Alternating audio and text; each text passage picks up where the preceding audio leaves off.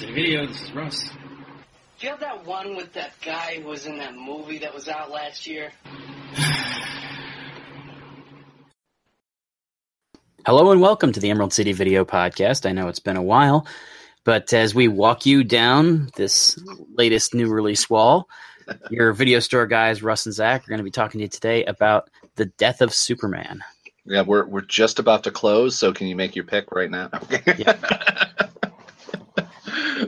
Uh, also, would you like some direct? Uh, would you like DirecTV with this uh, with this purchase? That's Blockbuster. Sorry, we've been talking about Blockbuster like all day. So yeah, yeah. It probably like probably tomorrow or the next day we should do a special episode that just deals like catches up on some of the madness that's been going on in the entertainment industry lately. Yeah, yeah. Uh, for tonight, we got to stay focused because it's it's already late at night. Yep. But uh, yeah, uh, The Death of Superman is yet another of these animated D C Universe features. Uh, I think the last one that Zach and I talked about was Gotham by Gaslight, which is like an alternate history Batman that takes place in the Victorian times. Yes. This one is a lot more straightforward. The Death of Superman is, as the name implies, about a story where Superman dies. Yes. Uh, if you've seen pretty much any Superman media in the last twenty-five years, you've probably seen some version of The Death of Superman because it was the most popular Superman story in God knows how long and has therefore been adapted or at least borrowed heavily from many times. Because, you know, you know, the one thing that the entertainment industry likes to do is when they have a successful idea is they want to beat it to death. Exactly. Uh, so elements of this story appeared in Batman v. Superman Dawn of Justice, which we've talked about briefly here. Yep. Uh, also in uh, Superman Doomsday, which is the first, actually, of these D C Universe animated films. Uh, Superman Doomsday was a much looser adaptation. It did deal heavily with the death of Superman, but in that story, they also decided to revive him within the same movie. Mm-hmm. And so it was a very different movie.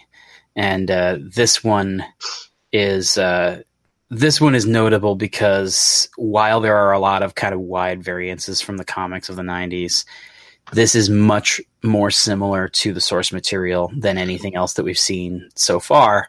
Yeah. Uh, and that's going to be doubled down on next year because this is getting a sequel called Reign of the Superman, which deals with uh, the aftermath of Superman's death and four people who all show up claiming to be the, to be him.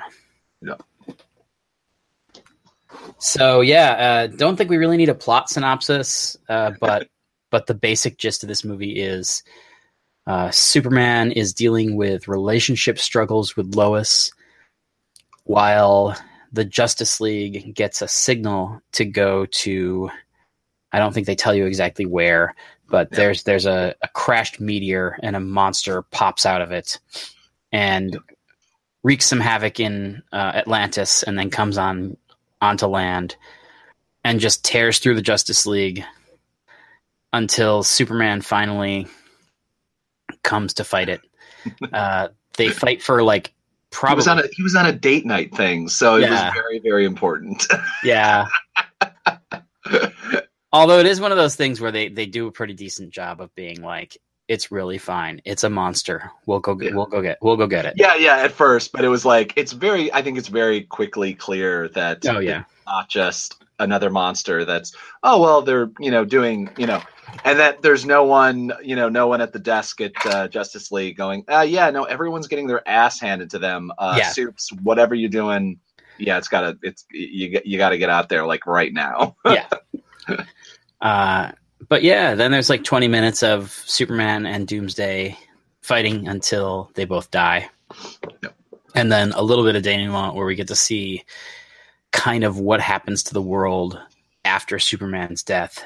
Mm-hmm. And sets up the uh, the sequel. But I guess first of all, Zach, uh, what did you think? I liked it. I liked it more than I thought I would. Um, I've the few the few of these type of things that I've seen, I've been kind of unimpressed. I mean, uh, other than Gotham by Gaslight, I love mm-hmm. that. Um, But again, that was, you know, so it was just a completely different thing than yeah. drawing from the comic book. I mean, one of the problems is, is that with any of these stories that, and especially, you know, the Death of Superman, I mean, it's, it's the story that got me into comics. You know, it's the story that, you know, at the height of my liking comic books, I read. Yeah. And so it's anytime that they take a story. And again, you know, I mean, this is, this is kind of my main problem with, um, with uh, Batman versus uh, yeah, yeah, Batman versus Superman, um, which I didn't have a lot of problems with, but the, like the one issue that I had, I'm like, why did they, like, they took this storyline and they didn't do it. You know, like I want it. I want, basically I want Jurgens to write, the, you know, yeah. it's like, I want, I want it like it was in the comics, you know, it's like my, one of the very few like Uber comic book fan sort of things they do. And I'm totally not like that type of person usually, but I'm just like, no, I just want it like it was, um, like I have a remembrance of, and honestly, I was realizing as I'm watching this, I'm like, wait, did that happen? Like, it's been so long. I'm going to have to sit down and reread, uh, reread, uh, the run again, uh, because it's been, Uh, yeah. I mean, I mean, I think I read it again um, in the late nineties, but I, I don't think I've read it since then, sadly. Um, but uh, I, like I said, I, I liked it. I mean, it was, it's, it's well, pro- it's well produced. I like the animation style, um, and uh, you know, it's not, it's not cheaply done. Like a lot of these, kind of yeah. like a lot, a lot of these have a feeling of doing like we're like, oh, this is a, this is a deep straight to D V D money grab sort of feel. Like this was, it had a style, uh, stuck with it. And, uh, the writing was, was pretty good. Um, I mean, I think that it, it actually with the writing, I mean, like there's some pro, I think there's some problems with the writings and the jokes and things like that, but it's, it's comic book, you know, I mean, like it's yeah. not, it's not like the film, like you expect in a, in Batman versus Superman, or you expect in, in the Avengers, you expect a very different level of dialogue. This was extraordinarily comic book, um, which is, which is something I like. Um, but yeah, that's my short, short, short version of at least. uh, what's really funny is that the guy who wrote the screenplay for this is Peter J Tomasi. Uh, Pete Tomasi just recently finished a run on Superman in the comics. Yep. Uh, he was writing Superman while Dan Jurgens was writing Action Comics. And so not only did he, he literally must have been writing this movie while he was still writing Superman, yeah. but just the fact that he's writing the comics at the same time as, as Dan Jurgens, who was kind of the driving force behind the Death of Superman in, in the comics. Obviously, Dan was one of about ten creators who were all working together on the books at the time. Yeah. But it was Dan who came into the room with the idea for I Want a Big Physical Threat. And it was Dan who came into the room with a sketch of Doomsday. Yeah. This is this is pretty close, wasn't it? I mean, this like I'm. I yeah, I mean, I could literally Google an image of Jurgens' uh, Doomsday, but um, like I, they have I, the weird like under thing, which uh, like the the horn that comes from essentially like the neck area, and it's like one big one instead of a bunch of small ones, which I think is.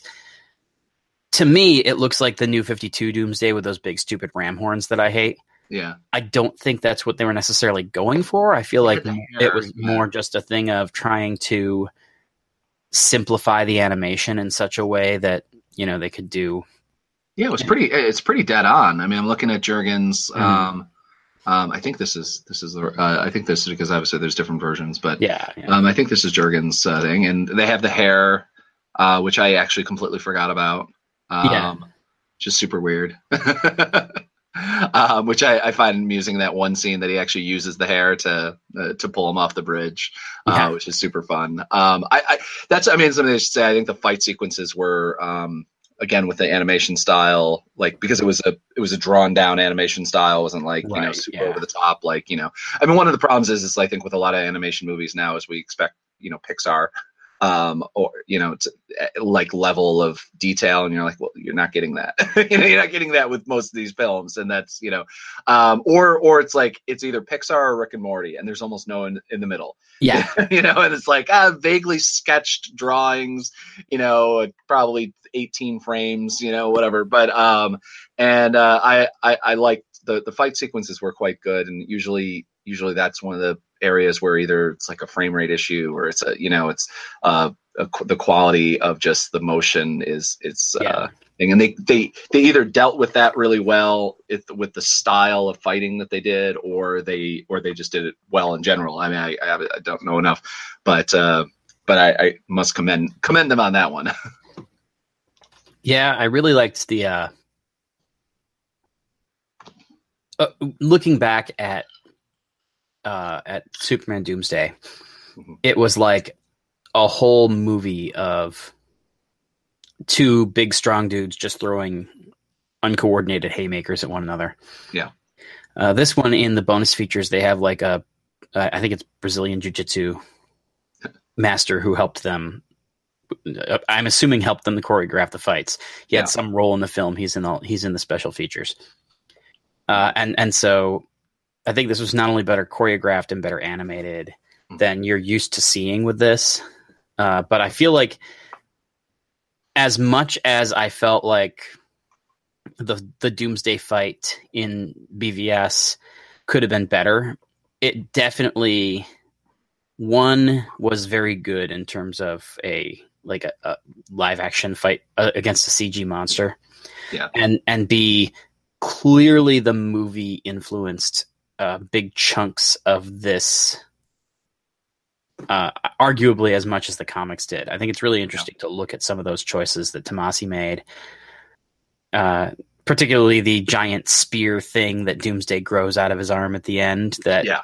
we don't see him kill Superman with here like we did in the movie, but after they both collapsed to the ground, that spear thing is all covered in blood. So I think the implication is that in the- well, there's, there's a shot of Superman um, on top of Doomsday, and his cape um, ha- clearly has a, um, at least this way I read it, has like the spear through his body. Okay. So it's, it's very, impl- it's, it's just implied that it pierced, uh, uh, that it pierced Superman. Right. Uh, At least that's that's what I remember seeing, um, because I remember specifically looking and being like, "Oh shit, did they actually do the same, basically the same thing, you know, right. it, with the same way?" Because uh, once they once I saw him growing that out, and I'm like, "Oh shit, that's that's what's gonna happen." Yeah, um, and then yeah, and then the like a couple a couple uh, shots later, then Superman is uh, implied dead and and uh, um, you know, or dying, and and the, the cape has a like. A tent shape yeah. behind him. and and just in general, I mean, you didn't yeah. get the same level of brutality in that shot that you did in B V S, but like anybody who's watching this with kids, most of these D C animated things, they're P G thirteen for like language yeah. and for the fact that people punch each other. Yeah. There is a lot of blood in this one. Yeah. Uh, there's a, one of the things that happened in the comics is that Doomsday like pounds his way out of the ground and gets up to the, you know, gets up to Earth. And one of the very first things we see is he basically like stands completely still and holds his hand out, and a bird lands in his hand and he crushes it. Yeah. And you get, you don't get that scene in this, but you yeah. get variations on that scene a bunch of times where he like squishes something's head. Yeah. Um, well, I mean, he just killed, um, he also killed just a ton of random people.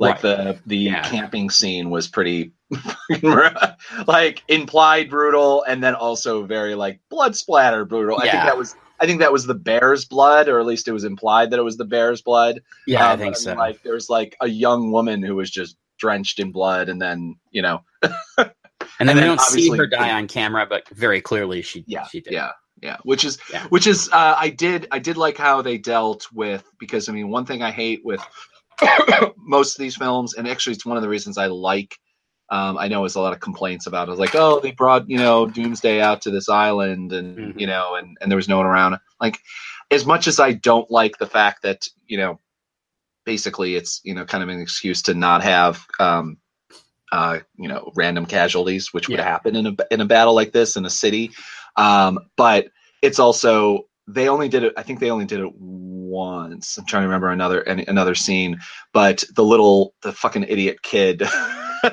on the um, on the on the uh, on the bridge who goes to get his uh, uh, Game Boy Nintendo whatever Game Boy thing, and uh, and Supes has to save him, and obviously like ends up having to like it kind of fucked up his like root his fight sequence to have to do that again. And it's like every time one of those things happen in a movie, you're like, yeah, like I, I know Superman has to save everybody, but like so often it ends up being the reason that, you know, the yeah. guy gets the punch in or whatever. And you're like, you could have saved ten thousand people as opposed to, you know, the next yeah. time, the next fight sequence, literally that guy goes through a building and you're like, oh, well, four thousand people died in that building yeah. collapsing, but don't worry, you saved that little boy. yeah. I, I feel like, which I know, I know they have to, it's Superman, you know, but it's still, it's just like, it's always like, oh God. It's funny. I had a note about that kid, cause I think that the kid is a, uh, a riff on Mitch Anderson. I think his name is. There's a, in the Death of Superman comics, there's this like douchey teenager who like likes extreme anti-heroes and who idolizes Guy Gardner. And at one point, Superman has to save his family. And it's literally one of those things where Doomsday like plows through this housing complex. And as Superman is flying to try and catch up to Doomsday, and he's got like, he's got a hand just next to his ankle, he has to go back and save this, this like idiot kid's family. Yeah. Uh, so I, I took the kid on the bridge to be a version of that like beat. Yeah. Where you don't have to spend time developing Mitch, and you don't have to, cause like one of the things is that they, they didn't, within the context of like the world they've been building with these animated movies, they've never introduced G B S, which is like the, the television network that's partnered with the, with the Daily Planet. Yeah. And that kid's whole introduction is wrapped up in Cat Grant, which is the black reporter who's friends with Lois in this movie. Yeah. Having her own T V show where she interviews Superman and blah, blah, blah, blah, blah. Uh, so I, I, I get exactly what you're talking about. I think that they were trying to approximate a beat from the comics there. Yeah. Uh, I'm not a hundred percent sure that's what they were doing, but I kind of, I kind of feel like it. Uh, yeah. I, no, I, sorry. I, the, the moment you brought up the T V thing, I'm just like, I have like, I only have like a handful of notes on this because, yeah. you know, um, but like a handful of it, like literally the last note I make is worst videographer ever. Yeah. Yeah. Because literally it was like one of the, one of this last scenes in the movie, he's looking up and he's like, oh, like, and he talks and he's holding his video camera. He's clearly recording. I'm like, God damn it. You don't talk.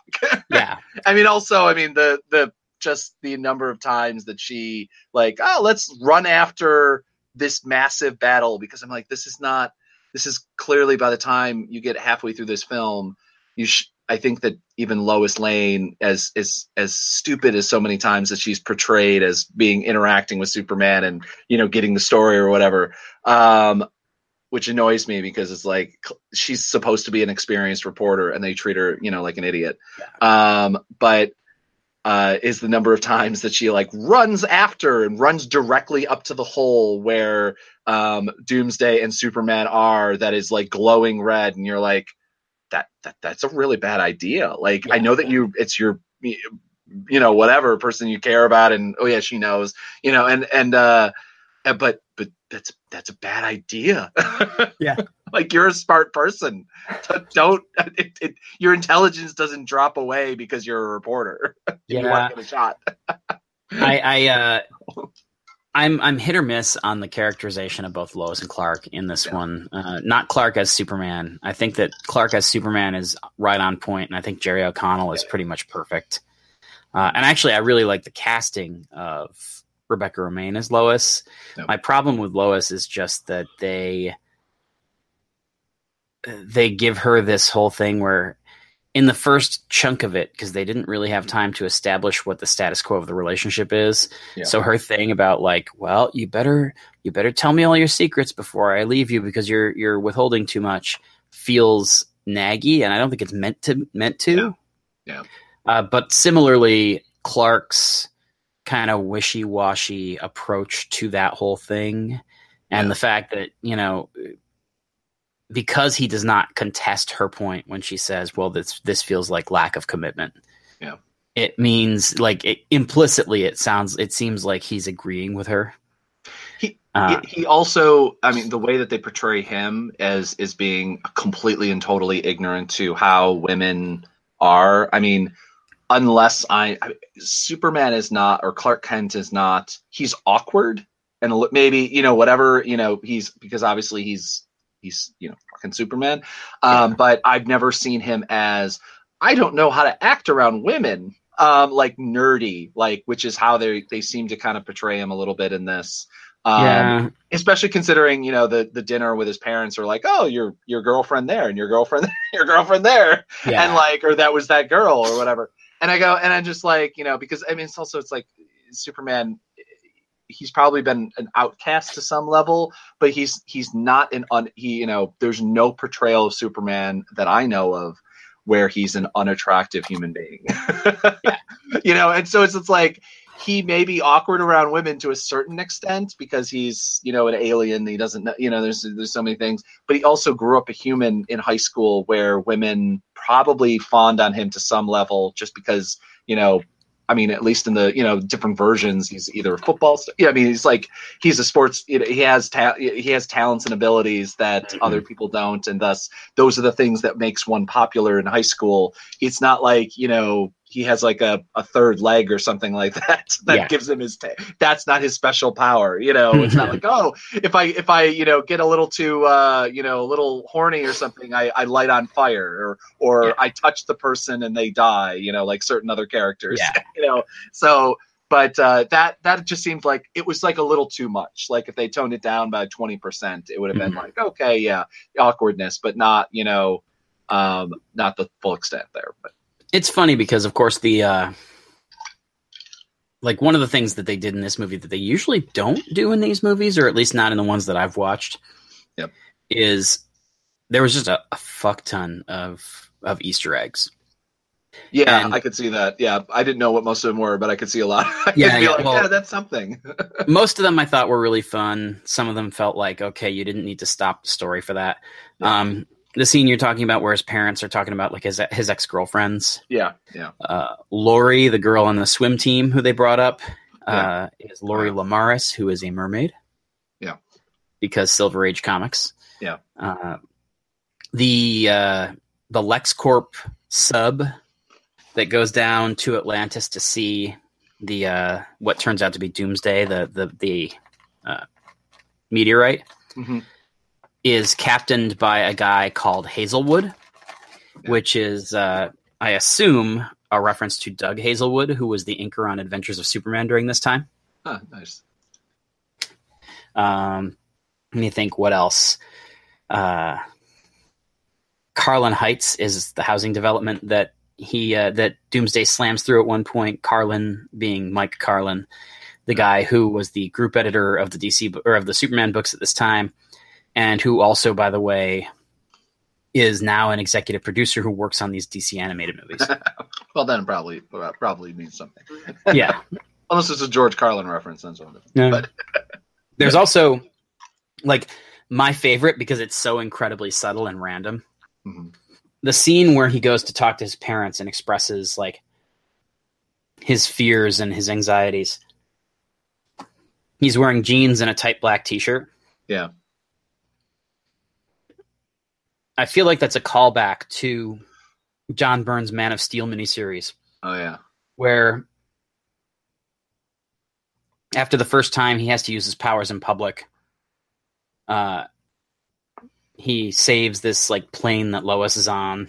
Yeah. And he gets down on the ground and everybody's like running up to him and everybody is trying to like get his attention, get him to do something for them, whatever. Yeah. And there's like this famous scene that used to get reprinted fairly often where he goes home dressed in that outfit and like essentially sits on the bed in the guest room and cries to his dad. Like, I don't know what to do. They all wanted a piece of me. I can't live like this, which is how the Superman identity is created. Yeah. Uh, so a lot of the things that they, they do in here in terms of those dopey little Easter eggs are fun. I do agree with you that like, because of the wonky characterization of Clark, like civilian Clark, yeah. Uh, the thing with the girlfriends is a miscalculation because it's like, it just continues the thread of like civilian Clark being not what he needs to be for the story. Um, yeah. I, I did. Um, I did find. I found the uh, um, the scene um, where I, I don't know. Are, are we doing? I, I don't know if what, what qualifies as spoilers or whether it matters on this. Uh, I, I, I mean, it is released. I feel like but, it doesn't matter. I yeah, feel like okay, the only yeah, people yeah. who are listening to this are people who pretty much already know what happens in The Death of yeah. Superman. Uh, no, just the, the, the scene in Ace of Clubs um, where he just takes off his glasses and goes and kind of like looks at her like mm-hmm. kind of really like yeah. it was actually like that. It there's there's a couple scenes and uh, there's actually a bunch of uh, um, this. The, I, I think that if you're if you're a comic book fan, kind of um, I mean, if you're a comic book fan in general, I think you'll enjoy this. But if you're a comic book fan, especially uh, like I am, which is. Uh, a comic book fan that has like a lot of problems with the not, like yeah. not serious problems, but like kind of with the like really no one no one knows what Clark looks like and versus Superman with glass really, you know, I mean like I, I, you know they make those jokes, they've made enough of those mm-hmm. jokes, but uh, like this was one like that scene where he just like takes off the glasses. And just like, really? And she goes, oh! And then later on, there's the joke. We're like, you covered story. You covered stories yeah, no. about yourself. This is so unethical. Like, that that was like, my yes. favorite line. Actually, I have a note about that. Uh, I thought Rosario Dawson totally nailed that line. Re- or no, that wasn't Rosario Dawson. That was uh, uh, Rebecca Romijn. Uh, yeah. I, th- I, th- I thought Romijn totally nailed that that line. Re- that was my favorite line in the movie, I think. Yeah. This is, it's, this is so unethical. It's actually something. It's something that's always pissed me off about the about Spider-Man because it's like so long. So many people like there's a ton of people that know who mm-hmm. Spider-Man is and Peter, you know, Peter Parker. And you go, wait, no, it's not even like I don't know. Like even there's a difference between because the only basically the only thing that Spider-Man cover or that Peter Parker covers is fucking Spider-Man. I know later on he gets into things, but like you know during the classic, you know during the uh, you know late eighties, nineties. Run that I read, it was like I don't remember him ever covering another fucking thing other than Spider-Man's battles. Yeah. Um, and you're like, this is the most unethical. Like as a photojournalist, like it kills me because you know there's not that many photojournalist characters. Actually, there's a ton of photojournalist characters. What am I talking about? But but they all kind of suck. Yeah, like it drives me nuts. Um, especially since one of them gets killed in Batman versus Superman for being a fucking C I A agent, which really bothers me. Um, but I, I, I, I love, I, I, I really genuinely love that, that scene. Um, yeah. So, but can we, can we, um, I, I don't know if you had any more with that, but can we talk about is like, I don't remember, I mean, I don't even remember Luthor really at all in The Death of Superman. No, that, like that was a major change, and frankly, it's okay. one that, as a in general across the board in this movie, I didn't like. Is um, he, because he's not. I don't remember Luthor as a dick because that's. I remember him as a, as a criminal. You know, he's a criminal. Yeah. He's a billionaire who I don't like in general, like billionaires. But like, he's so many things. But he is just a dick. Like that's. All yeah. that he kind of is in this film, like going down to going into the his lab where he's hired all these intelligent people yeah. supposedly, and he's just like, "Well, that's a the whatever rock. You should have known that. I can't believe you know." Yeah, and it's just yeah. like, wait, what? Yeah, this is like the this is the current like the modern day characterization of Lex. Yeah. Like this is Jeff Johns really really likes this kind of portrayal of Lex, and since he has kind of shaped so much of the last ten years of D- at D C, it's it's that's kind of a standard depiction. Yeah. Yeah. Uh, in the original comics, Lex was kind of in the middle of a story here where he had essentially he had cancer from his kryptonite ring, and so he cloned himself a younger body and transplanted his brain into it because comics. Yeah. And faked his own death and then basically took over his family fortune as his own son, who had yeah. like a full head of hair and a beard and an Australian accent. Yeah. And there's a, a wink and a nod to that in here when he's sneaking back in from going to the opera and his disguise is that long like mane of red hair and the beard. Mm-hmm. Uh, that's that's what Lex actually looked like in the Death of Superman comics. Oh. But he was uh, the way that he was depicted through most of the late eighties and early nineties comics, both as Lex and then uh, later on as Lex Junior, yeah. was that he he was always too smart to get caught. So he was always doing stuff, but he would mask it with like big public acts of charity, so that basically the general public consensus is that like Lex can't possibly be doing anything wrong because look at all the things he does for the community. And, and so, well, I mean, yeah, Mark Zuckerberg, uh, anyway, yeah. anyway, yeah, but yeah, but, but in any event, the, the, that's part of the thing is that like, for me, I don't understand the need to make Luthor a major character in this story. Like Lex is a major character in basically every fucking story. And I don't know why we need to take a story where he was marginal and make his role bigger. Yeah. Uh, in, in Superman Doomsday, the first time they did this, rather than having Doomsday just wake up in his little underground box and slam his way out, they had a thing where Lex Corp was tunneling, tunneling to the center of the earth, and they found him and accidentally freed him. Yeah. And that kind of annoyed me, but like, I got it. Like yeah. it, it was a practical way of just being like, oh, here's the reason. Uh, and then in obviously in B V S, he like clones Doomsday using the corpse of General Zod. And I'm just like, I don't understand why everybody thinks Lex has to be involved with Doomsday. Like yeah. it, Doomsday is a incredibly straightforward concept. Uh, yeah. And I do I mean, like, I, yeah, go ahead. I, I was just, I do like, some of the stuff that they did with Lex, but I don't like his intervention in the, in the like third act in the, like where he dons the suit of armor and tries to fight Doomsday himself. Yeah. I, yeah. I mean, I, I'm okay with the, the, I mean, cause I mean, clearly they're setting up a world here. Um, but, uh, um, but like, I'm okay with Lex, um, kind of in general and like what, like his machinations are. Yeah. Um, but, I'm sorry. Like, uh, yeah. Anyway, sorry. Kevin's the machinations of Leonardo. Uh, Leonardo will always be my like. Alec Baldwin will always be my Lex Luthor, even though I don't. Which is actually kind of surprising. He hasn't done it, but yeah, right. I mean, I think he'd be a great voice for it. But um, uh, but um, I I like what they're doing with it, and I like kind of the you know the like the redemption of him like fake redempt basically redeeming himself yeah. and getting credit for it to some extent. But it was just like, it was just so over the top on his, like, just, I, I get his like weird, the, the weird obsession with, with Superman that he has. That's yeah. his, that's his character. Like that's, you know, you can, I don't think you can have that removed from him.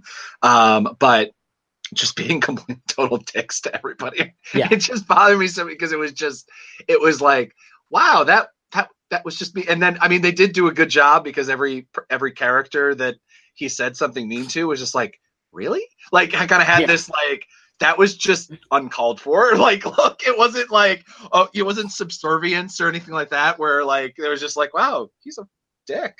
Yeah. I, I will say, I, I, I think that was, I think Lex is the only part in this movie that was really miscast. I didn't like Rainn Wilson as Lex. Uh, I, and, and part of it might honestly be that I just think he carries too much of Dwight Schrute with him. Yeah. Uh, to me, Lex, even when he was trying to be at his most menacing or condescending or whatever, yeah. Rainn Wilson's line reads and his affect, he just felt so like wormy and smarmy and petulant. I guess petulant is the big thing. Like even when he's when he's like talking about how all the things that he deserves and how Superman has robbed him of, like he didn't sound like a guy who used to own this city and has been knocked off of a pedestal. He sounded like some spoiled rich kid who just thinks that the world owes him something. Yeah. And yeah. and so to me, it just that was the one piece of casting I thought was a, a real miss for me. And rewatching Superman Doomsday for an article, uh, most of the voices in that animated movie were not great, but I will say I, James Marsters was their Lex. And I thought that he absolutely nailed it. So it was, it was really interesting kind of watching the two of them back to back. Yeah, I mean, like, it, it's interesting because, I mean, like, I have a he's he's one of my few actors that I have a I don't know why I hate him so much sort of thing. Like, it, it's not I don't find I don't blame him. I blame me. Like those that, you know, those actors, like, yeah, just, yeah. I don't know why I hate you so much, but like I do, you know, I mean, like that's, that's like thirty percent of my like hate for Patton Oswalt. I'm like, I don't really understand why I hate you so much. I just do. Yeah. Um, like I, I and I, I disliked him before I knew why I disliked him the rest of the seventy percent sort of thing. So yeah. like, I, I think I found reasons to dislike him, but like Dwight, uh, like I was Dwight, um, like, I, I think it's because I don't like his character so much in, I don't like his type of character at yeah. all. Um, and it's not just the Dwight character. It's kind of any of those Napoleon Dynamite ca- type characters. And, yeah. you know, who are just like, you know, I don't know, like supposed to be like, I don't know if they're supposed to be on the spectrum, you know, like they're playing some sort of like, oh, we're on the spectrum and thus we must find, I, I don't know what, you know, what they're going for there other yeah. than, you know, um but uh because there's just so fucking many of them these days. Yeah um but uh and I get it, I get why, because I mean people fucking love these characters for some unknown reason. I don't get it, but like I actually didn't know I didn't actually make the connection that it was him. um so yeah. uh the fact that I I agree with you like I, I'm I'm just basically going a very roundabout going, wow, I'm actually surprised that I didn't notice the the name because or the the voice, because I also agree with you that it wasn't it wasn't a good match. Yeah. Um, it could have been, I mean, I have nothing against him, you know, having a different role, but it just wasn't, it was his portrayal of it was basically like, he, he's one of those, one of those actors that like, I, I don't think I've seen a role where he's not either playing that or a meaner version of that, or, yeah. you know, I mean, like, which again, I mean, hey, it, it works for him. You know? yeah. I mean, he's gotten a lot of roles and he does really well, and you know, I mean, whatever. But, um, but it wasn't I, that. That's it's such a curious casting choice. I mean, I guess if you, I guess it maybe it was one of those if you can get him, you can you got you get him, um, right. sort of things. But I, I just, yeah, I mean, because there's literally anyone I think would. Would you know? There's so many. Uh, any male actor yeah. might, might have been able to do a better role uh, who wasn't him because of who he is. You know. Yeah, that makes sense. uh, I will say, just this seems like a good time to comment on some of the other casting. Um, I really liked Rosario Dawson as Wonder Woman. I, I, mm-hmm. I, in general, I think she does good voice work. I've heard her do voice work a couple of other times, but she. Uh, uh, not only does she do a solid job, but also in terms of storytelling. Uh, because they went with the New fifty-two look mm-hmm. and the kind of they they've el- adopted elements of that con- that continuity. They decided apparently that Superman and Wonder Woman had dated. Yeah, and it's like if you have to address that objectively terrible idea of them dating, uh, this is how to do it in that kind of self-deprecating, she's making fun of him kind of way. Yeah. Uh, I I I also really liked. The casting of uh, Nathan Fillion for, for Green Lantern, which of course, like he's done it before. This is not a new thing, but yeah. he doesn't always do it. And the thing that strikes me as really interesting is that because they, they used Fillion immediately, Hal tilts over into like cocky. Yeah. Like the first time they used him was for Green Lantern First Flight, which was the animated movie that came out to complement the Green Lantern theatrical movie. Yeah. And so, it's interesting because making Hal cocky in this movie and giving him that kind of like, oh, I'm with the Green Lantern Corps. It's going to be fine because I'm here. yeah. um, it it feels very much like nineties Guy Gardner. Yeah.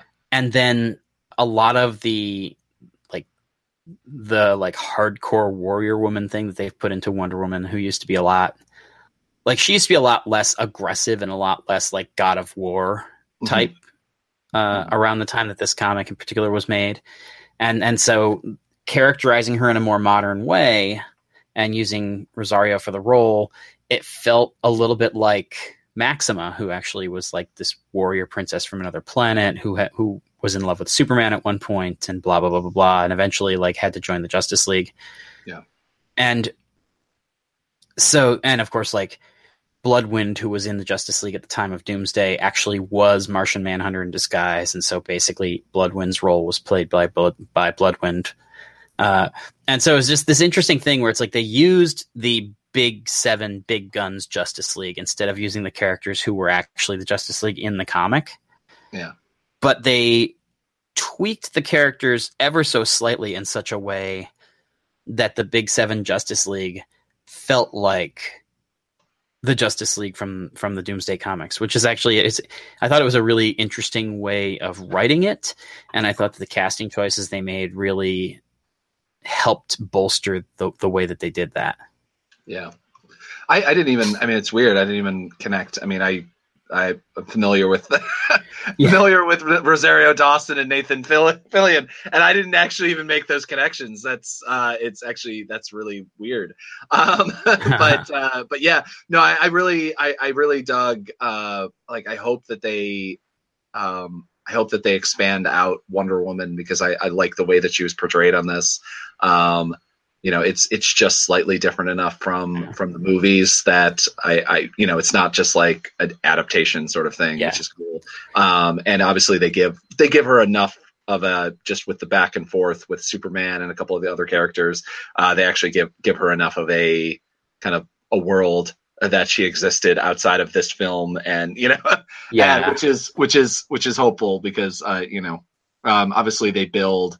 Obviously, the you know post credit scenes or whatever, they're building you know the reign of Superman up. Uh, but uh, um, the the one thing, and, I, and correct me if I'm wrong, it was like that they they really with these type of films they usually they, they don't usually make more than one with the same kind of the same cast and same plot, right? Or, or have they? Have yes they and no. Through? It's it's, it's interesting. Been, it seems like it's been all over the place, but it, I it I'm really not, I haven't it, been following. I, I think because they make four of these a year now, yeah. Uh, and so I think that what happens is that it's contingent on people's schedules. Mm-hmm.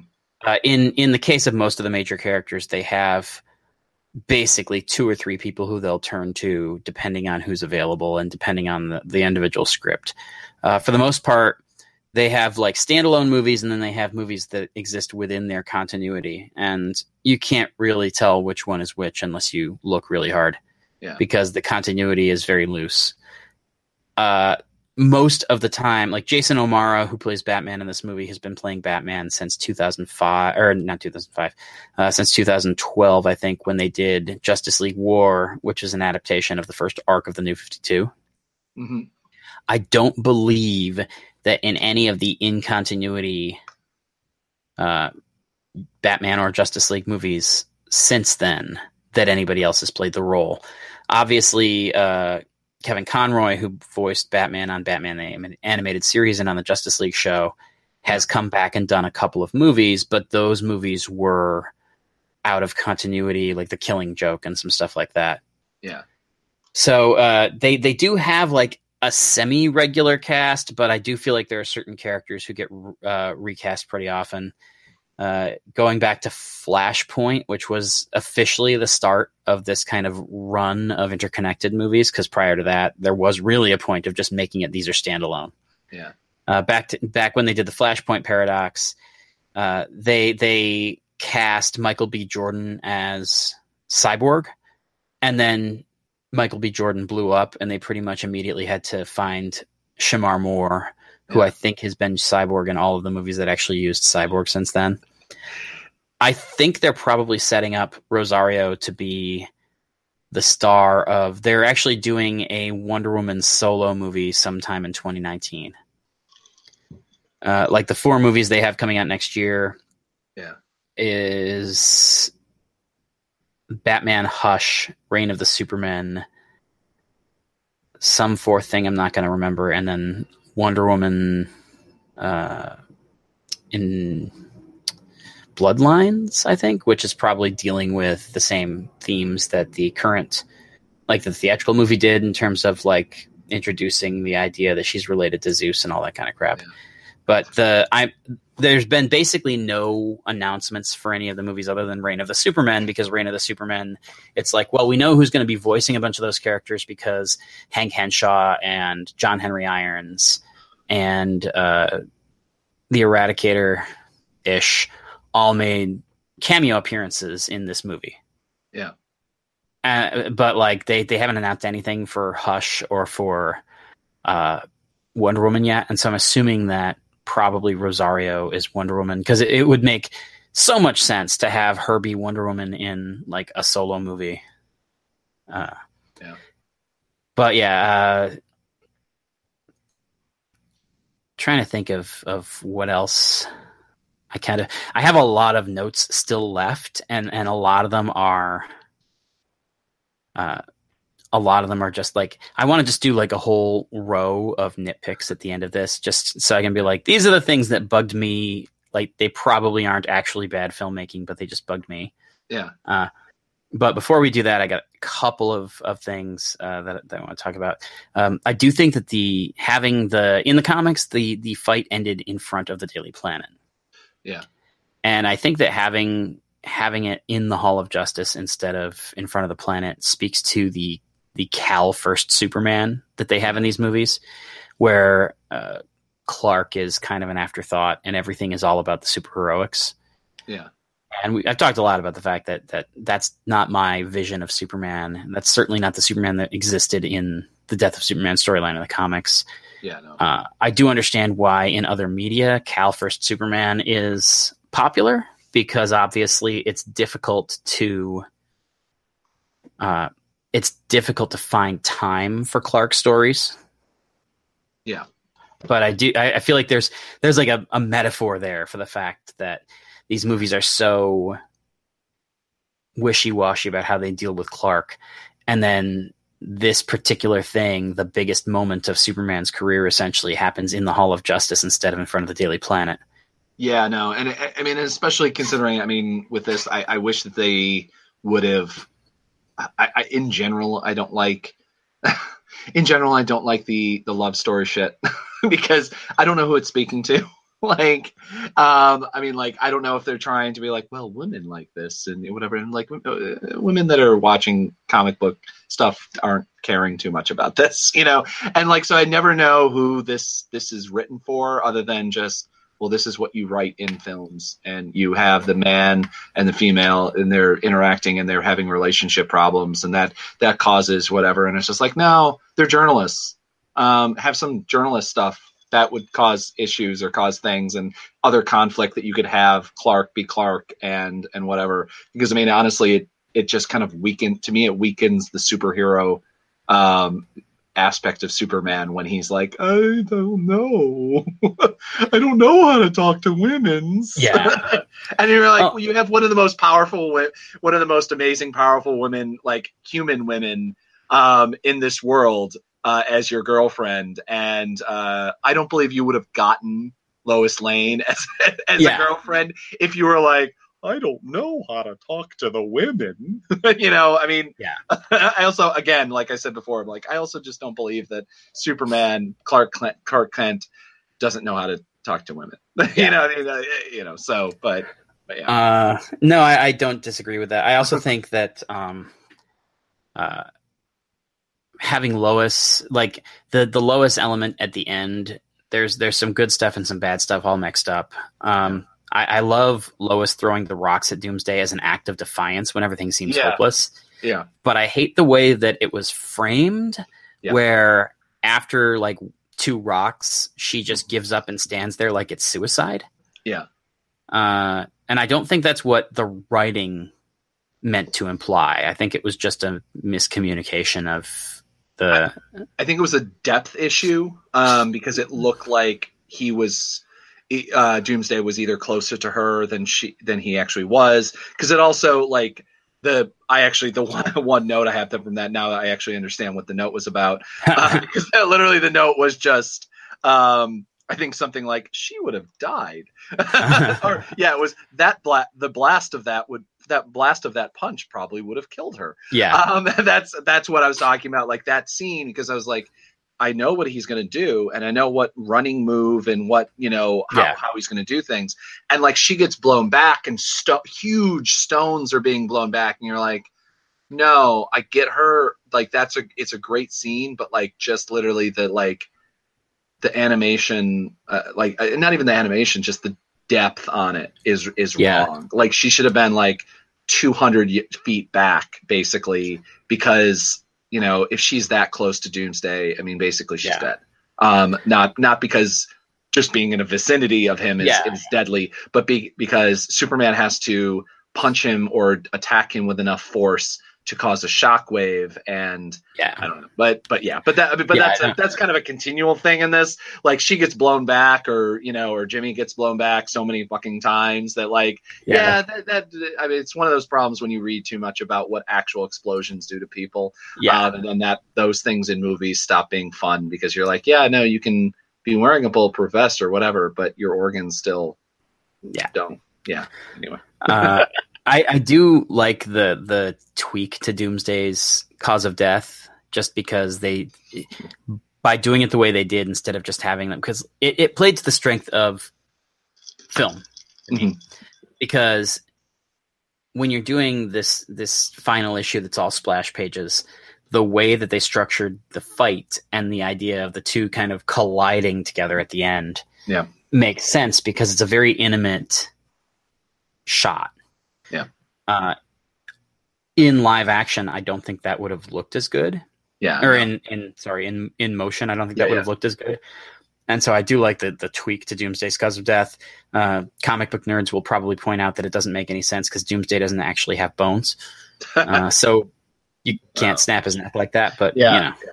Yeah. Um, I, I also, I, I, I will say, I do not like the addition of the B V S spear claw, and I do not like the addition of heat vision on Doomsday. Like, this is a thing that they've been doing in the comics and that they were doing in the movies and everything else.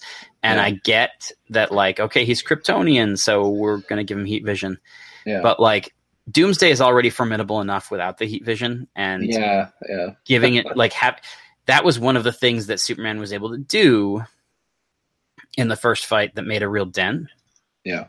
And also I do feel like it's, it's a weird choice because they debut it really early in the movie, and then Doomsday doesn't use it again. Like, he uses it that one time, and then he doesn't use it again for a really long time. And then the next time we see it is during Lex's intervention, when it looks like yeah. Lex might actually get the upper hand, and then Doomsday heat visions him. Yeah. And all I could think was that that's, you know, five minutes from the end of the movie.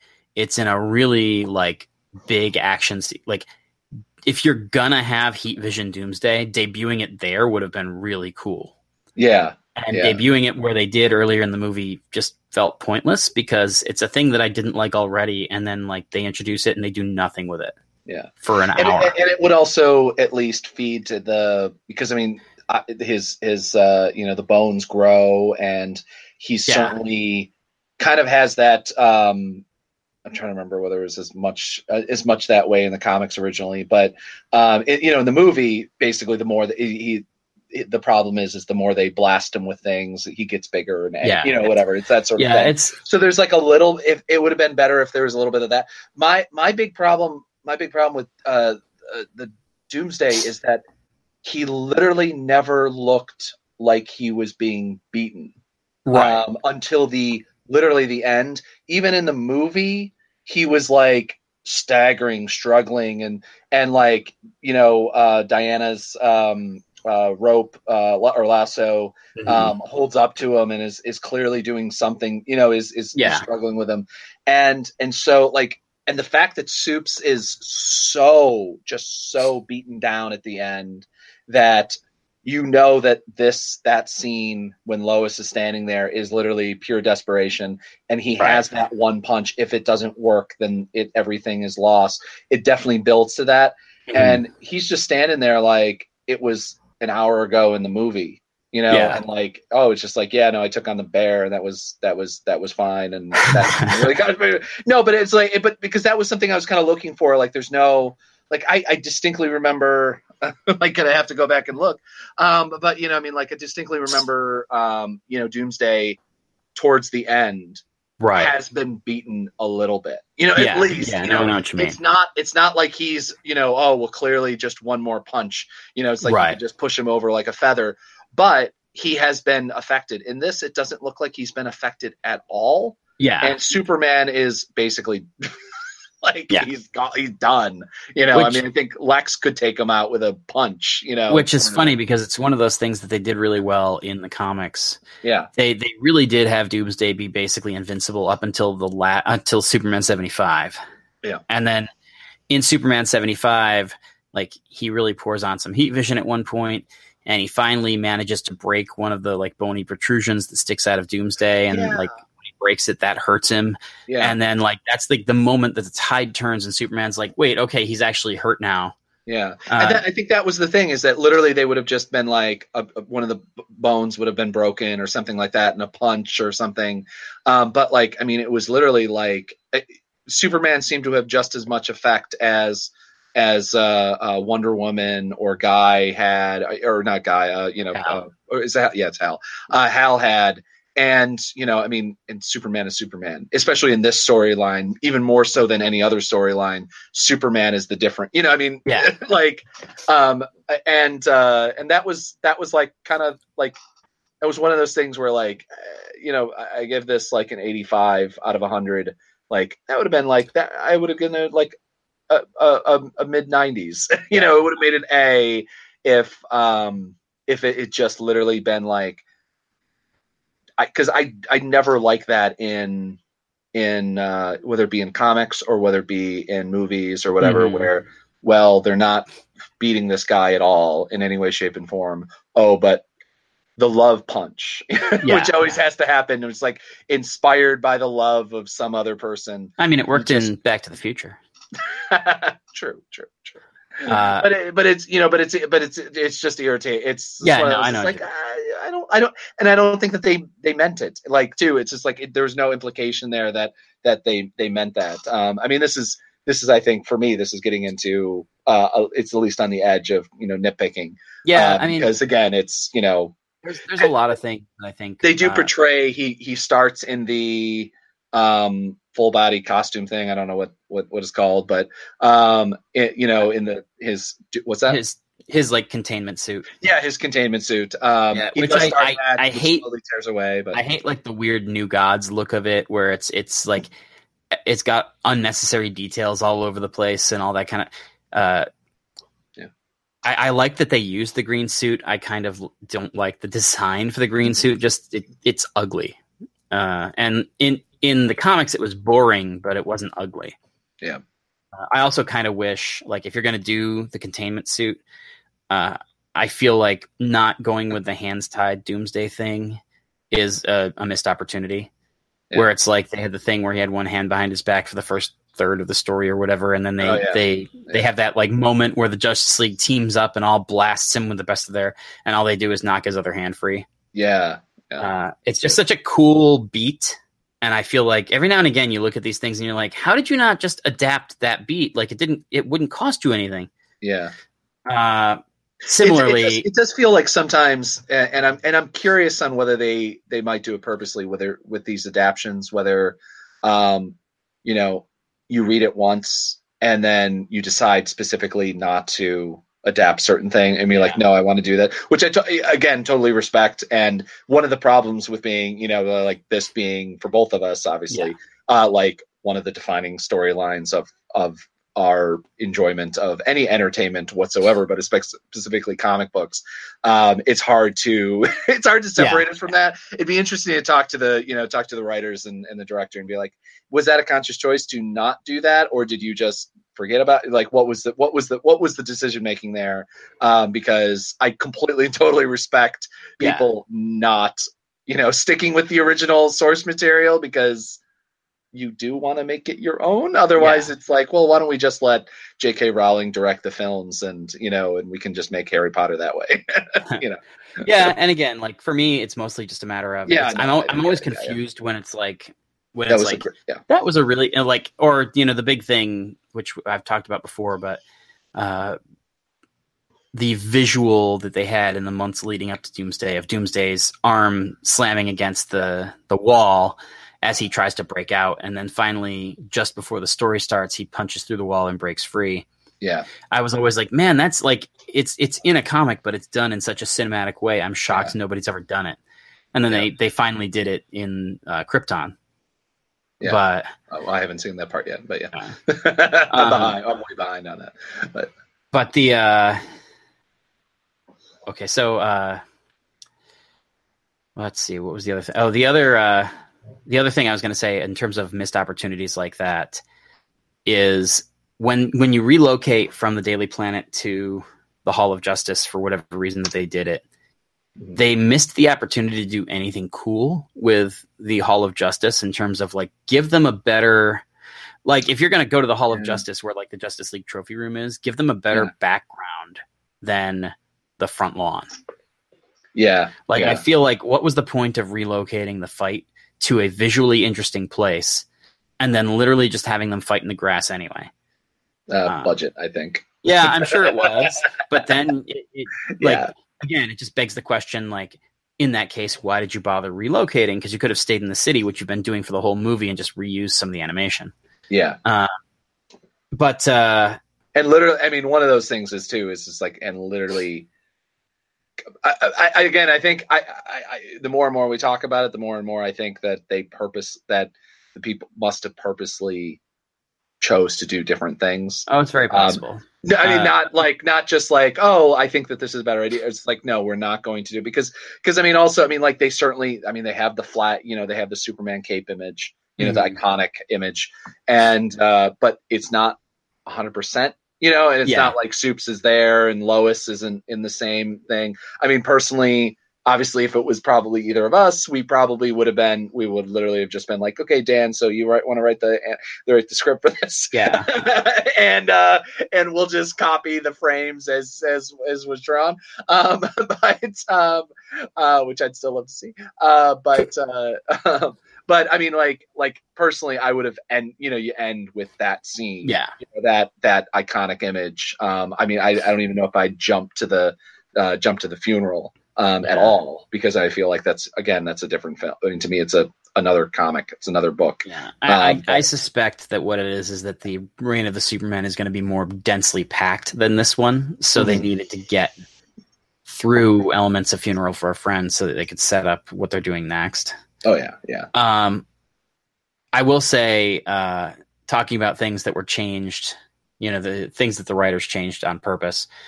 Uh, the other major point I wanted to talk about before I just go down my like list of little nitpicks is uh, the the president at the funeral, yeah. and they have a fake president, uh, which is interesting mostly because in the original comics, the eulogy was delivered by Bill and Hillary Clinton, and at the time these comics were written, the Clintons were not yet elected or inaugurated. Uh, but the feeling on the part of Louise Simonson and John Bogdanov, who were doing Superman, the Man of Steel at the time, yeah, is that the Clintons represented like hope for the future, getting us out of twelve years of Reaganomics. yeah. And so it's, it strikes me as a very intentional decision yeah. to, I mean, obviously you weren't going to be, you weren't going to do it with the Clintons because the movie's not set in the nineties. Yeah, but it, it strikes me as a very interesting decision to intentionally go with a fake president because obviously there's no universe where Donald Trump stands for hope in anything. Yeah. Uh, so that, that was a thing that I liked, and it was just such a uh, – it felt to me like an obviously kind of yeah. intentional and possibly even subversive change that I, I really dug it. Wow, I totally forgot that. Wow. I just totally forgot that it was it was actually Bill Clinton. Um, yeah, yeah, and it was uh in the, in, in the this it was a it was a white dude, wasn't it? No, it was a it was, was a it was? it was a black guy, but he was like not specifically was, not Obama. Yeah, specifically not uh, Obama. He had like a shaven head and a goatee. Oh, okay, I, I was just mixing up with the, the mayor early in the film. Yeah, yeah, which is which is nice to have all the all, basically all the politicians in the film be African Americans, but um. But yeah, let me. Uh, unless you have any final thoughts, I'll run down some some kind of fun things that. Uh, oh no! Go for it! Go for it! Uh, okay, so throughout the course of this movie, they incorporated various elements. Uh, when Ugly Mannheim and the Inner Gang folks had their stuff taken away from them, they bring it to Star Labs, and John Henry Irons is there. And just before the meteorite strikes, you're up there at the uh, the U S S Excalibur, and the crew of the Excalibur gets torn out by the the, the asteroid. And uh, you see Jor-El as like his hologram self announcing essentially that he's going to be there to protect the sanctity of Kryptonian life or whatever. Yeah. And so I, I really like the idea of incorporating Doomsday's origin into Hank Henshaw's and Jor-El into the Eradicator, and introducing John Henry Irons here. Uh, because in terms of storytelling economy, it's really clever. Like, you don't have time in an eighty-five minute movie to go back and explain where these properties came from. And so making minor but sensible tweaks to them so that the movie works, I yeah. really like. Uh, I do, like, the purist in me is annoyed just by the fact that I love Adventures of Superman four sixty-six, which is the story where uh, the Excalibur crashes and uh, Hank Henshaw essentially dies for the first time before he comes back as the cyborg. Yeah. And uh, the the I, I I would love to see one of these animated movies just do Adventures four sixty-six and just do like, okay, we're going to do essentially this horrible, horrible riff on Fantastic Four. yeah. Yeah. Uh, let me think. The uh, I, I liked as, as a connoisseur of nineties Superman, I liked seeing characters who were so key to the Superman mythology at the time. Uh, mm-hmm. Kitty Faulkner was in this. Dabney Donovan's in it. Uh, John Henry Irons, Cat Grant. I like the fact that they reinvented Cat Grant as a black woman, because why not? Yeah. Like, you, you really don't need her to be anything. I don't know. Some people on the internet say. Oh, yeah, right? All those Cat Grant fans who obviously cared about her before this movie came out. Yeah, yeah, and are very, yeah. very angry that now she's a... Anyway. Yeah. Um, but uh, the the big, like... Oh, I, I liked the... Uh, there, there was a reference to Superman the movie in this, uh, where Superman starts to totter by the chopper, and Lois holds him up and says, "I've got you." And he goes, "But who's got you?" Yeah, which is from when he saves the helicopter in Superman the movie. Oh, sure. Uh, but uh, the the big thing. Oh, and I do I do like the fact that they used personal electronics, which didn't exist in nineteen ninety-two in the way that they do now, to condense basically Funeral for a Friend into this like thirty second montage at the end of the movie. I yeah. thought that was a cool use of it. Uh, I also think that, instead of having the giant superhero funeral cortege, uh, using quote unquote real heroes and having the, the pallbearers be like firefighters and military and cops or whatever it was. Yeah. Uh, it's like, okay, good. Like, you know, uh, I liked the music that they had in this movie because it was uh, very evocative of the Justice League and Justice League United cartoons, uh, which was something that very much like in the Justice League movie, where you use the Williams fanfare to reintroduce Superman, and it's really emotionally effective because people have a connection to it. Yeah. Using, I don't know if it actually was the Justice League music or if it was just evocative of it, but using that very familiar music brings people to an emotional and a visceral place that you can't with the kind of generic scoring that they did in Superman Doomsday. Yeah. Yeah. Uh, And then the last like nitpick that I want to bring up, because t- this one feels more like a continuity thing than uh, like all these other little observations are just little observations. They're very personal to me. Um, in in the comics, because of the fact that they had like the, the Justice League of C-listers, there's always been people who object and are like, well, what the hell was Batman doing during the whole Doomsday fight? Why wasn't he there? What was Wonder Woman doing? Blah, blah, blah, blah, blah. Yeah. And it never really bothered me because it's like, it's a bunch of C-listers, and the whole fight took place over the course of maybe a couple of hours, and like most people wouldn't have been able to get there and whatever. Yeah. Uh, however, in this movie, I actually kind of have a beef because you have a speedster. So Flash could have gotten anyone there. Yeah. Like Flash could have run to the Fortress of Solitude and gotten a Phantom Zone project- projector so they could just get rid of Doomsday altogether. uh, you have Batman there, who has his whole like family of allies who are well established in this movie. In fact, Robin is in this movie. Yeah. Uh, you have Wonder Woman, who has the Amazons, and Aquaman, who has the Atlantean army, which we saw in this movie, and we saw him commanding them. Yeah. And then you have Hal Jordan, who makes a big deal about how he's a member of the Green Lantern Corps, yeah, rather than just being Green Lantern, yeah, which implies that he could have summoned other Green Lanterns to come help this essentially walking, talking, extinction level event. And and so it's this weird thing where I'm like, when it was the like shitty bargain bin Justice League and everybody's like, well, what was Batman doing the whole time? I didn't really care. Like it didn't, yeah. But like now watching it with Batman and Wonder Woman and Aquaman and, and Green Lantern, I'm just like, wait, all of these people have armies to call on. Yeah. why are why are we alone? Yeah, and literally only Wonder. I think Wonder Woman was kind of knocked out, right? She was she was relatively kind of yeah, out of it, at least right off the bat. Wonder but Woman, everyone else, like I don't remember. Like Batman was was I think probably knocked up, knocked up, but he wasn't like destroyed. The Flash, the, the, I don't remember.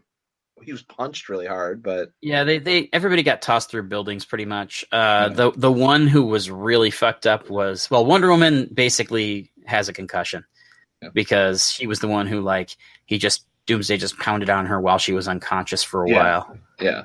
Uh, but the one who was really messed up was Cyborg, who Doomsday yeah. essentially pulled apart.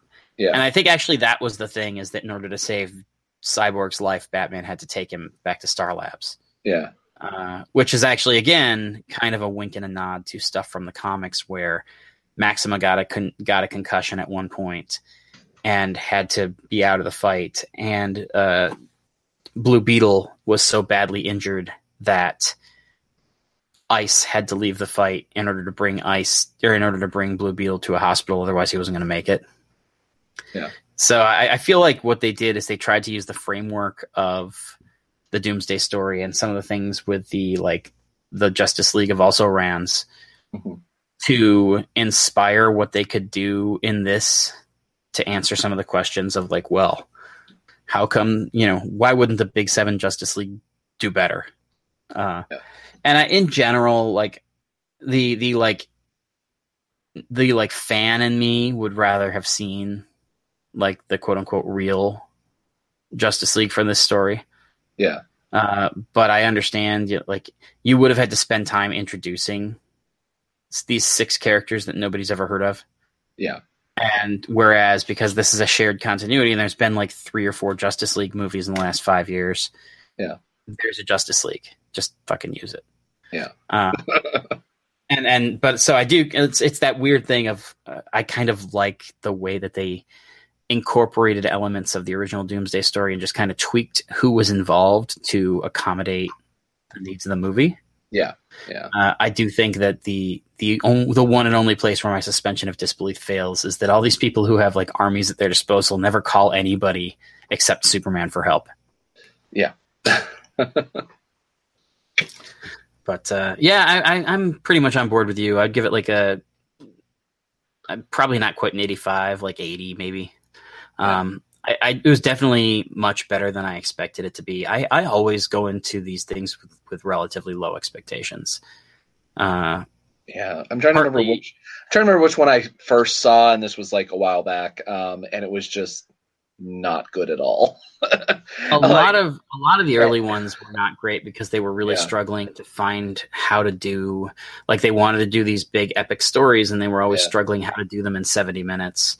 Yeah. Uh, That's another thing is that I don't know if in general they have they have expanded or if it's this movie in particular, but the fact that this had an eighty-five minute runtime really helped it uh, because all of the things that they were kind of sticking in there and all these little like divergences and digressions and Easter eggs and things didn't feel like a waste of time yeah. because the movie was fifteen minutes longer than like most of these things are. Yeah. Yeah. No, that certainly helps. But uh, but yeah, so I, I but yeah, I, I always go into these things with pretty low expectations. Uh, a lot of the time, I find myself pleasantly surprised because I usually don't read the ones that I mm-hmm. that, that aren't based on a comic I actually care about. Yeah, or, yeah, or watch the ones. Excuse me.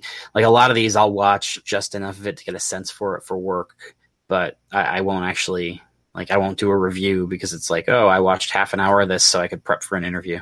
Yeah. You know? Yeah.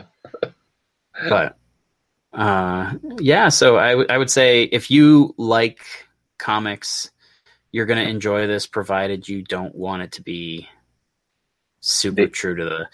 Yeah. I, you know, predictably in the comments threads on articles I've been writing this week, there's all kinds of people who are just like, I can't believe that they changed the Justice League. And I'm just sitting here going... I uh, like I there are hills to die on, and then, then there's just not, and I don't yeah. understand, you know, and, and, and it also, a lot of the time it comes back to this thing of like, you know, when people had a shit fit because like the Fantastic Four where the, the Human Torch was black and the Fantastic Four, I'm yeah. sitting here going, Fantastic Four was a book that was selling like twenty thousand copies at the time. Yeah. I saw way more, tw- more than twenty thousand people bitching and moaning about it on the internet. So at some point it's just like, you don't, you don't care about this character. You couldn't tell me five things about this character. Shut up. Um, and I kind of feel that way about like the people, there's most of the nitpicks where people are like, oh, but it needs to be X, Y, and Z. And I'm just like, no, it doesn't. Like, this is my favorite comic. I've read this probably two hundred times. Yeah. And I can understand that it's a fucking movie and some things need to change. Yeah. yeah, or just it, it's it's a comic book and things have changed. I mean, yeah. you know, I mean, like there's there's a ton of there's a ton of you know, I mean, like, I mean, what, it's also it's a it's a comic book. Like it's literally in a in a surreal world where where different dimensions exist and things like that. I mean, like just just just take a breather. And as we have said on almost every single comic book movie we've ever fucking reviewed, um. just wait a couple years. You'll probably get what you wanted. Yeah. or, or if you're angry because um, this it isn't exactly like the film that you that is out that you liked, you already got what you wanted. Yeah. you know, you like you you like the the Superman of the eighties. Hey, guess what? You got what four films? like, yeah. um, yeah. No, I, I I like the Superman that's that's around right now, and uh, I've only gotten. Well, I guess three. I, I don't really like to talk about the last one. It's really like one and a half when you consider it. Yeah, I know. he didn't. He didn't really get featured that heavily in B V S or Justice yeah. League. But, but that's a whole other conversation. Yeah. Uh, but yeah, so uh, thanks for listening to the Emerald City Video Podcast. You can follow us on Twitter at E C V underscore podcast. You can follow Zach at Z D Roberts or me at Russ Burlingame. Yep. And you can find all of those things on Facebook and Instagram. Instagram. Uh, uh, on Instagram. so, uh, yeah, you should do that. Rate, review, like, share, subscribe the, to the show. Uh, if you want to uh, support the show, you can become a patron of the Emerald City Video Podcast at patron uh, or at emeraldcityvideo.podbean.com slash patron. And uh, we've we've got some cool stuff coming up for people who back the show. Uh-huh. Yes, we do. That that's really it for tonight. I hope that you enjoyed the episode. Uh, check out the movie because it is worth watching for, I would say, eighty percent of our audience. Yeah. Remember to check back here uh, by noon on the fifth day, and we'll have more for you soon.